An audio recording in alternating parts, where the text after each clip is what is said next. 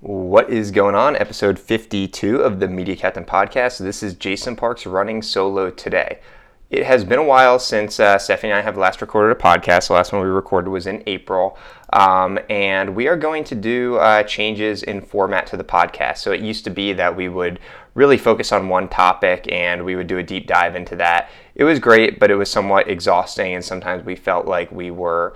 Uh, it, it, was just hard to carry on a conversation on one topic for 20 minutes. So I want to let you know what we're going to be doing moving forward. Uh, every week now, I send out a media cap. I send out an email blast. Um, the media captain does, and I send it out everything that I'm seeing on the agency side of things and working with over 100 accounts uh, each week, I'm taking these all of this great information, and when I think of something that's cool or something new that I'm seeing, I start writing it down, and that's included in the email blast.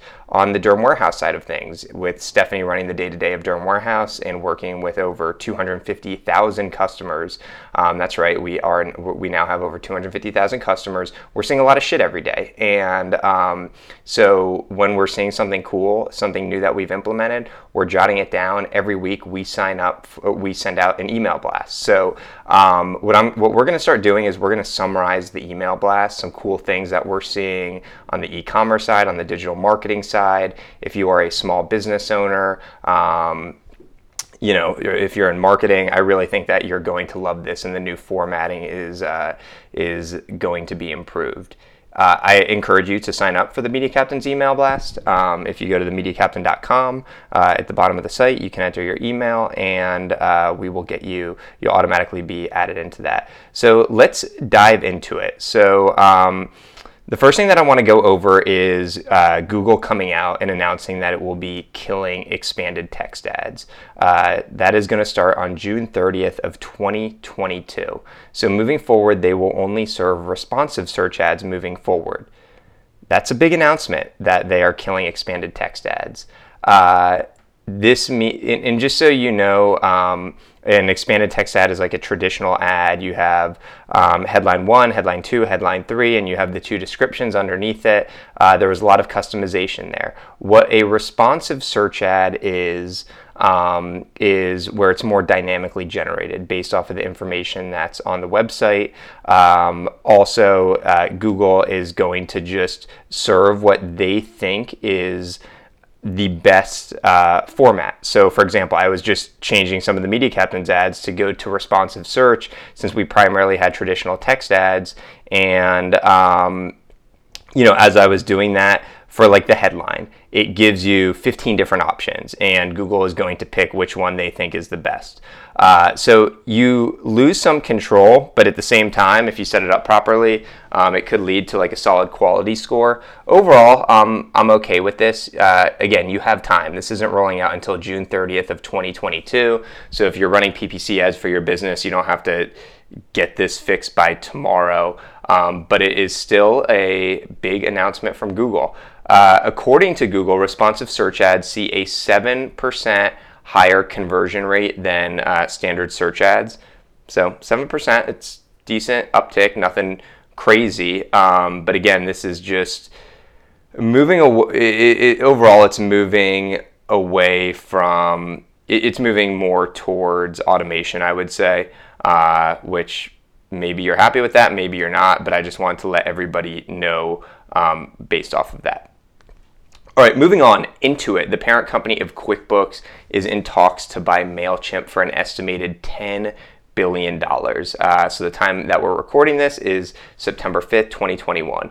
Um, just so everybody knows, if you're listening to this a year later, maybe the deal fell through. I don't know.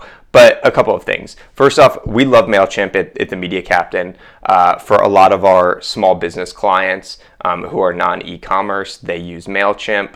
Um, and so, yeah, we, we love MailChimp. Also, we love uh, QuickBooks. That's what we use for our accounting, for the Media Captain, for Derm Warehouse. Um, the acquisition makes sense on several fronts. Um, just for, for starters, uh, Intuit will, if this acquisition goes through, there are over a million, 11 million business owners that use QuickBooks.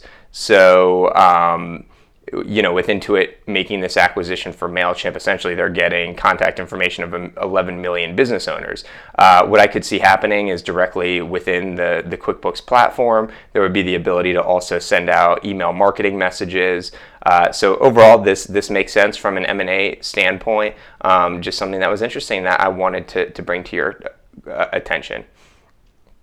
Um, one of the most common questions, and I'm just moving on here. Again, I'm going bullet point to bullet point, um, so the format's going to be a little bit different here. Uh, but one of the most common questions I get from prospective clients calling in is where should they be allocating their advertising dollars? It is crazy. People have no clue where to put their, their ad dollars. Um, you know, the behemoths are Facebook, Google, and Amazon. Um, that is where the majority of ad spend goes. But you'd be amazed how many people call in. They call in and they're just like, "Oh, I, you know, we need to advertise on Facebook." Uh, not not necessarily. Um, so that dives into the next um, point here is that I want to talk about intent when it comes to advertising. Uh, you know, how we help what we're really good at at the Media Captain is we know, like, based off the type of business where your ad dollars should go. So I'm just going to give an example here that talks about intent, just so you understand this. For a local dental practice, um, if if somebody is so we're doing a local dental practice as an example here if you're a local dental practice where should you be putting your ad dollars let's say you have $2500 a month where should you be spending it uh, so we like to look at intent and i'll walk you through like the critical thinking process which is really important for you to be thinking about. So if somebody were to go to google and they were to type in columbus dentist uh, dentist near me um, let's say dentist in grandview which is a suburb the intent's really strong there.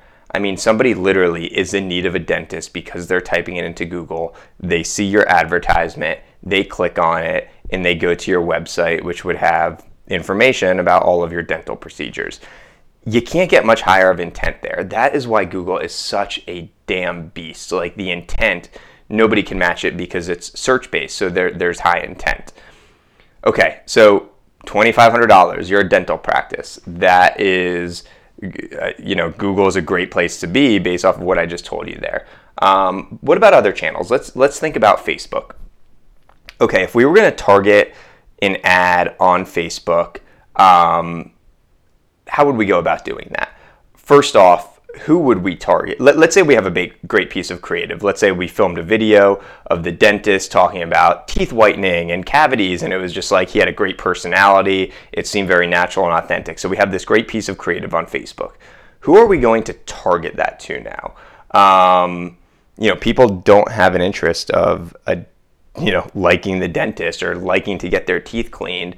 So you have to go like very broad in your targeting, um, which makes it tough to find your ideal customer. So whereas Google, literally somebody's typing in they want a dentist on Facebook, it's going to be hard to find that person. The thing with Facebook though is that like the CPM, the cost per thousand impressions, the cost per click is going to be a lot is going to be lower than Google, but still the intent is different ballpark. So, you know, when I'm thinking $2,500 budget for um, all the different channels for a dentist, I'm probably recommending going $2,000 towards Google and Bing, both search engines, and $500 maybe for retargeting on social media and maybe some Facebook ads to see if they perform well.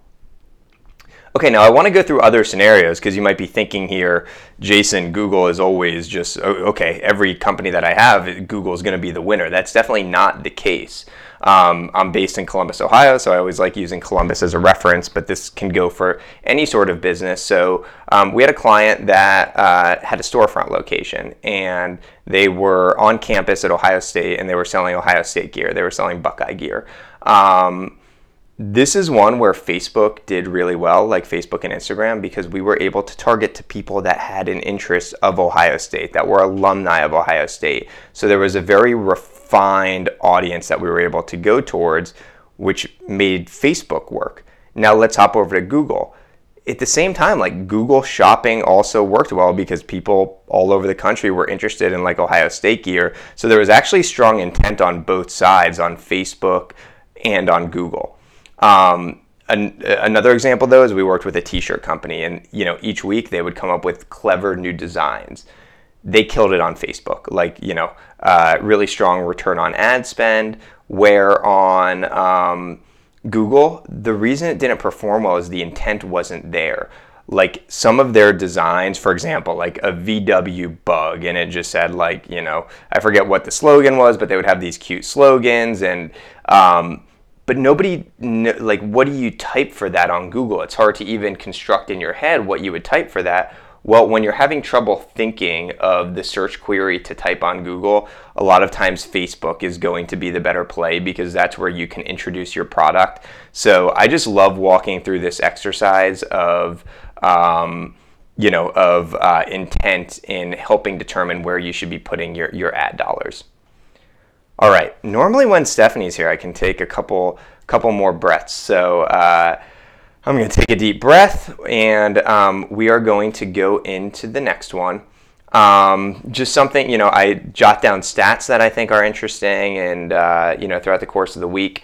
And heading into Labor Day weekend, Zoom shares were down more than 15%. Uh, their stock wiped out more than $15 billion in market value after their earnings revealed pandemic growth is waning. Um, so I have a couple of thoughts on this. And again, um, when it comes to stocks, I I know what technology I like. I don't know anything about you know the the earnings per share or any of those key metrics but i just want to tell you a couple things that we're seeing on our end in terms of video conferencing so our agency we're back in the office three days per week and we've gone into a hybrid model so three days in the office two days work from home we still use video conferencing all the time, just as much probably as, as during the pandemic. I mean, we're having some face to face meetings, but for the most part, there's still so much communication that goes on via video. Um, that being said, we primarily use Google Meets. Uh, we use Gmail for our email, uh, for, for our business email, and um, you know which which we love, and it is just so seamless connecting uh, for uh, for Google Meet video. So it, we still have a Zoom subscription, but for Zoom, there are some clients that request that we use Zoom, but for the most part, we're using Google Meet. So even though they said that, um, and let me reread this, they said after earnings revealed pandemic growth is waning. That might be the case. I just think that there's more competition out there in the way, I mean, how many people that use Gmail. Um, I, I just see more people going to, to Google Meet. But something that will be interesting is just to, to monitor that stock. I love following um, just different technology companies and where their stock price is and how much it's up or down. So that's just something I wanted to, to bring to your attention. Uh, okay, moving on here. Um, you know, I have a lot of conversations with different business owners, different entrepreneurs. Um, I had a great conversation. Her name is uh, Nano Sweatman, and she is the owner of a small e-commerce business uh, in Columbus called Nano Max uh, Boutique. Uh, so they sell jewelry um, at an affordable price. So this trendy jewelry, and um, you can get it for an affordable price. So so they have close to fifty thousand followers on Instagram, and I asked Nano about her key to social media success, and I just loved her answer, so I wanted to to share it. She talked about authenticity and persistency. Um, remember that authenticity and persistency when it comes to your social media. Uh, so let me read this quote. I think what has helped grow Instagram over the years has been authenticity. We're honest with our followers about who we are. We're a small business with a few team members. This is all a part of the personality and messaging we put out there on Instagram, and I think people really feel it, and it's refreshing compared to a lot of the other brands out there. We also have fun on Instagram. We play games, do giveaways, have scavenger hunts. It's not a social media manager behind a screen who has to get every word approved. It's just me having fun. My other tip to others trying to go Instagram is to be authentic and be consistent. I just absolutely loved that answer. There's so many key nuggets from there that I just want to hit on. Um, first off, is the authenticity part. Uh, when I started the Media Captain, I tried to make it seem like we were bigger than we were. Um, and let's be real, like people can cut through the bullshit. Um, so they they know that if anybody's smart, they're asking the right questions. They know how many team members you have. So I mean, you're not doing yourself any favors faking it. But some people are like nervous to post on their website or on their social media channels. Like they don't want people to know that it's just them and one other person. That is that is the going to be the key to success for you growing your your brand. People love hearing that story. They want to support small business. Like you have to be authentic, like Nano said. Um, so don't hide what you might think other people are looking down upon you for. Um, embrace that. Like those are things that you should really be, um, yeah, embracing. Uh, I also liked, and even though we manage social media accounts for, for our clients, we try not to do this. And in stating it's not a social media manager behind a screen who has to get every word approved. So just being like real and being fun, which was another thing that she said, like you don't don't overthink it. So many people try to overthink uh, like content to post. Like just get stuff out there, which I'll go into um, in a little bit, but. Uh, you know, I, I just wanted to share Nano's quote because I thought it was great, and I think more people need to. I think people, in order to succeed on social, you have to be more authentic, you have to be consistent, um, and you have to be true to yourself. All right, um, my sister Stephanie, she runs the day to day of Derm Warehouse, of course. Um, she wrote a great article about the marketing material to include inside of your e commerce packaging. Again, if you sign up for our email at themediacaptain.com, um, you will be able to access these emails. Uh, but one thing that we've done that has been absolutely awesome is uh, we incorporated a QR code inside of a postcard that goes inside of our e commerce packaging. Um, so let me try explaining this. Uh, well, it's not that difficult to explain, but um, you know, every day we're sending out hundreds of boxes for Derm Warehouse. Inside of each box uh, is obviously the product, and within that is a huge opportunity to uh, cross promote your other products. Well, we have our own line that we developed, our own skincare line called Park Perfection. So we promote Park Perfection within the postcard of each box that goes to our customers. Um, in the past, you know, we had a decent postcard, but we recently revamped it with a QR code. Uh, we have now seen a 32% uptick in Park Perfection orders after we started sending out the QR code. Of course, the QR code, when people scan it, it goes to um, the product, you know, it goes to the Park Perfection product page on the Derm Warehouse website. So there's no friction. There's just like a seamless transition when you're doing that. Um, so yeah, we've been like QR codes are just blowing up. I mean, you go to restaurants, you go anywhere. I just got a bill in the mail for my car insurance, and you know, car insurance they're normally a little late with technology trends, you could say, and um, it was just fantastic. Uh, QR code right there, I could pay my bill.